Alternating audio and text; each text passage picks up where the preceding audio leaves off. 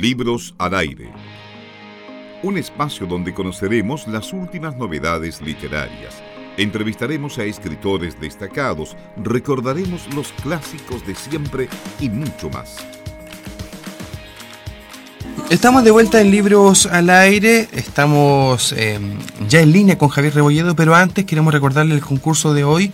Usted puede llamarnos, llamarnos, debe llamarnos en realidad para concursar al 266-1109 y contarnos cuál es su libro chileno favorito para así poder ganarse La Frontera, Crónica de la Araucanía Rebelde, eh, que nos eh, cedió gentilmente la editorial Catalonia. Claro que sí, 266-1109, ¿cuál es su libro nacional favorito o de autor chileno favorito? Y podrá participar por este libro muy contingente, muy interesante, sobre todo eh, en esta época y en esta fecha, porque no tan, tan nacional. Estamos al aire, ya lo decíamos, en contacto con Javier Rebolledo. Javier, ¿cómo estás? Buenas tardes. ¿Qué tal? Buenas tardes, muy bien. Eh, para partir esta entrevista, eh, queríamos recordar un poco de lo que fue el lanzamiento de tu libro, de tu último libro, La sombra de los cuervos en Concepción, eh, el cual tuvo una recepción bastante emotiva. ¿Era como te lo esperabas? La verdad que fue mucho más de lo que me esperaba, tanto en Concepción como en San Rosendo, que fueron dos lanzamientos del día consecutivo. Este tablero vuelto, además con una producción impresionante, con una música maravillosa, con la presencia de los familiares, muy bien, muy bien organizado, muy bien pensado el orden de las cosas, así que quedé contentísimo, muy contento la verdad. Además la, la prensa lo cubrió en extenso, lo cual hizo que, que creara bastante expectativa en todo el tema, lo que finalmente lo que fuera un acto extraordinario, yo creo, memorable eh, para, para todos los que estuvimos en este evento. Eh, Javier, respecto de este, tu último libro es parte de una trilogía de donde eh, recordamos o estamos de algún modo llamados, el propósito creo, a reflexionar y recordar algunos sucesos de una parte que es bastante oscura, triste y dura de nuestra historia. Eh, ¿Podrías comentarnos también un poco respecto de la trilogía en general antes de ir derecho a este último libro? Mira, el primer libro que escribí es La danza de los cuernos, que tiene que ver con, con el exterminio un libro que está contado desde los testimonios de los propios exterminadores, en cuartel Simón Bolívar, ubicado en La Reina, en Santiago, San Chile, eh, de un cuartel del cual nadie se le envía. Y que está contado de la boca de Fortino Vergara, que era asistente de Ahí se narra, como te digo, yo creo que el único testimonio desde dentro contado respecto a cómo fue realmente el exterminio de personas, porque está contado como bien dice, desde la voz de los exterminadores. La idea de este libro era visibilizar un tema que hasta ese momento yo tenía la impresión de que no estaba visibilizado, porque no se sabía de qué había sucedido, cómo se extermina el ser humano y cómo no podemos volver a llegar hasta este punto de nuevo otra vez. El segundo libro, que lo escribí el año siguiente, se El despertar de los cuervos, y trata sobre el origen de todo este infierno que se narraba la, de los cuervos. Como todo tiene un origen, bueno, la Vina también tenía origen, Manuel Contreras de la Vina también, el exterminio también. Y, y La danza de los cuervos era un libro sobre exterminios, específicamente El despertar de los cuervos un libro sobre la tortura, sobre cómo se genera un daño en el ser humano eh, que es eh, imposible de olvidar y que es irrecuperable.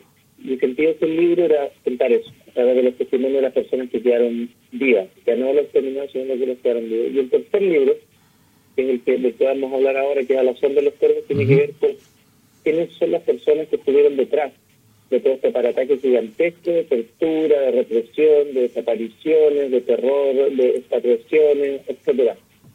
Uh, ¿Cuáles son los objetivos? ¿Para qué se hizo? ¿Quiénes se beneficiaron? ¿Por qué? En el fondo, que son las preguntas que yo siempre me he hecho. Y en esto, en este trabajo, por fin me encontré con muchos civiles, con muchos civiles que fueron los que realmente gobernaron este país desde el punto de vista económico, que en el punto que cuenta, digamos, qué es lo que hace que un gobierno se mantenga, que el gobierno se caiga. En ese sentido, que se vieron beneficiados directamente son un conjunto de personas tecnócratas, etcétera, eh, que participaron del gobierno militar, que hicieron justamente terceras ideológicas, y que hoy día dicen no haber sabido.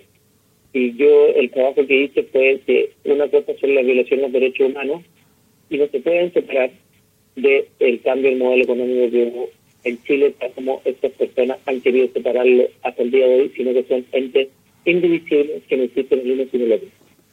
Eh, en ese mismo sentido, eh, ¿qué sentiste o cómo enfrentaste estos rostros tan familiares como son parte del empresariado chileno involucrado también en, estas desapariciones? Sí, no, este era, este digamos, el objetivo, caracterizarlos a ellos como personas, como fanáticos, en el caso de, Miguel Paz, como analista, parte de la, de la Dirección de Inteligencia Nacional, ahí, digamos, Manuel Contreras dirigiendo y este grupo de personas al lado beneficiándose y prestando asesoría constante, quizás siendo tanto más fanáticos que los propios agentes de la DINA en cuanto al, al modelo, al cambio de la necesidad, al cambio del modelo económico de una sociedad socialista a una sociedad neoliberal. Y así lo entendieron ellos, así lo entendió Miguel Caz, que este era el momento. Y por otro lado, la familia Mate y el poder mismo que ha sentado desde tiempos, yo diría prácticamente inmemoriales eh, dentro de este país, desde una sombra, desde un silencio, pero siempre presente, eh, siempre como ente custodio de lo que debe ser o no para ellos la sociedad en que vivimos. Y bueno, en estos dos casos, en el caso de la familia Mati y en el caso de la familia Paz, me centré en estos planes de vida que habían estado vinculados a empresas o integrantes de su familia violación de los derechos humanos, directamente. Justamente para terminar con este discurso de que una cosa es el milagro económico y otra cosa es la violación de los derechos humanos, me centré en planes lo suficientemente determinantes y lo suficientemente metidos en este tipo de temas como para terminar con ese doble discurso. Javier, de hecho, en este libro, A la sombra de los cuervos, eh, narramos esta historia de los trabajadores que, eh, que fueron eh, desaparecidos, digámoslo así, en la celulosa Laja que pertenecía a CMPC. Exacto, fue una, masacre. Fue una masacre de 19 trabajadores, algunos contratados por la papelera, otros subcontratados de la papelera, otros funcionarios de ferrocarriles del Estado y a su vez de otras empresas con la con la particularidad de que todos los secuestros los practicaron carabineros de Laja, e inclusive las detenciones que fueron practicadas en San Rosendo, que es un pueblo que está al lado mm. de Laja. Y estos carabineros funcionaban bajo el alero de la empresa, de la CMPC. Eh, era un, el, jefe del retén, Alberto Fernández Mitchell, recibía constantemente alimentación de la papelera, tenía una casa eh, otorgada por la papelera, tenía a su vez un vehículo otorgado para la papelera y el día de los crímenes recibieron alcohol de la papelera para envalentonarse los carabineros de Laja, recibieron vehículos de la papelera para trasladar a los detenidos hasta el lugar del crimen. El predio donde se asesinó a los trabajadores de la papelera fue un predio que era tratado en ese momento para Forestal Mininco, parte de la CMPC. Entonces ahí se va narrando cómo no se puede desentender o no se puede desligar a la empresa madre de este pueblo, en el fondo, que controla hasta ahora los destinos de Laja, eh, de estos crímenes. ¿Algunos de estos victimarios, como lo podríamos llamar, se acercó a ti después de la publicación de este libro? No solamente en el caso de José Antonio Cas, que ha dicho una serie de cosas que yo no sé si usted la han leído, pero la señalado por la prensa, que eso resentido. Precisamente te íbamos a mencionar eso.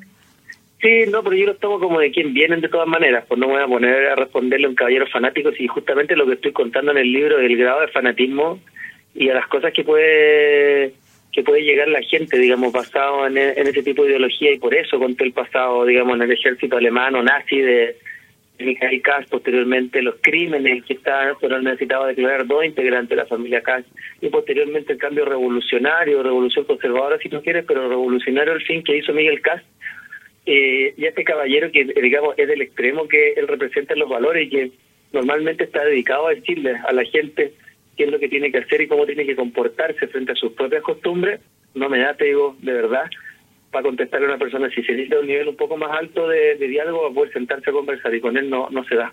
Estamos conversando con Javier Rebolledo, periodista, autor del libro A la sombra de los cuervos, libro con el que cierra una trilogía dedicada justamente a eh, relatarnos y contarnos algunas eh, partes de esta historia de la dictadura con, eh, con un, fuerte enfoque también en nuestra región, aquí cerquita, en Laja, en San Rosendo.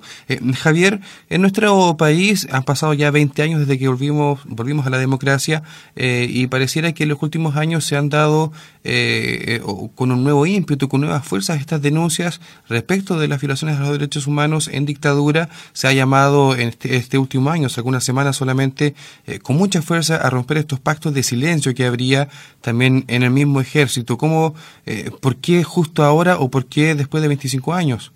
No, te quería hacer una, una, acotación. Para mí no, no volvimos a la democracia. Lo que se hizo es que se, se instaló un parlamento, digamos, se cambió la estructura del, del Poder Ejecutivo, pero se mantuvo prácticamente todo el armatoste que se había armado en dictadura a punta de violaciones a los derechos humanos. Lo que hubo se llamó transición y es un acuerdo que se hizo entre los gobiernos de la concertación, los militares y los civiles de la época, que tenía que ver justamente con no eh, juzgar sino a las cúpulas por los crímenes emblemáticos de la violación a los derechos humanos y las cosas que hoy día nos están molestando como sociedad y que nos estamos dando cuenta que benefician a muy poco. Estoy hablando de reforma laboral, eh, eh sistema de fondo de pensiones, de las jubilaciones de las personas, eh, sistema educacional, eh, sistema de salud, son temas que se quedaron absolutamente intocables desde la dictadura hasta ahora y que son parte de, de, ese, de esa ideología, de ese sistema y que no están sometidos a, una, a, un, escrutinio, a, un, escrutinio, a un escrutinio democrático. Por ende, yo ahí tengo una, una diferencia. Pero, Javier. hasta que no eliminemos esos elementos, yo no podría hablar de, democracia y creo que se están, si están hoy día esos elementos, eh, en la, la, palestra tanto la, esos elementos como esas violaciones de los derechos humanos porque no ha estado sometido a un sistema realmente democrático. En ese mismo discurso, Javier, eh, entonces, ¿aún estaríamos en transición y no en democracia plena? En, transición, estamos, estamos transiciendo, estamos en transición, sí. Ok. ¿De, ¿De qué manera podríamos enfrentar entonces ahora estos procesos eh, considerando que las partes realmente no, no están hablando. O sea, eh, hace poco falleció Manuel Contreras, eh, Morembrito también hace, hace muy poco, y se llevaron grandes secretos a la tumba. ¿Tú crees que a lo mejor eh, las familias eh, podrían empezar a hablar o, o tú apuntas más que nada a estos cómplices más pasivos dentro de la dictadura?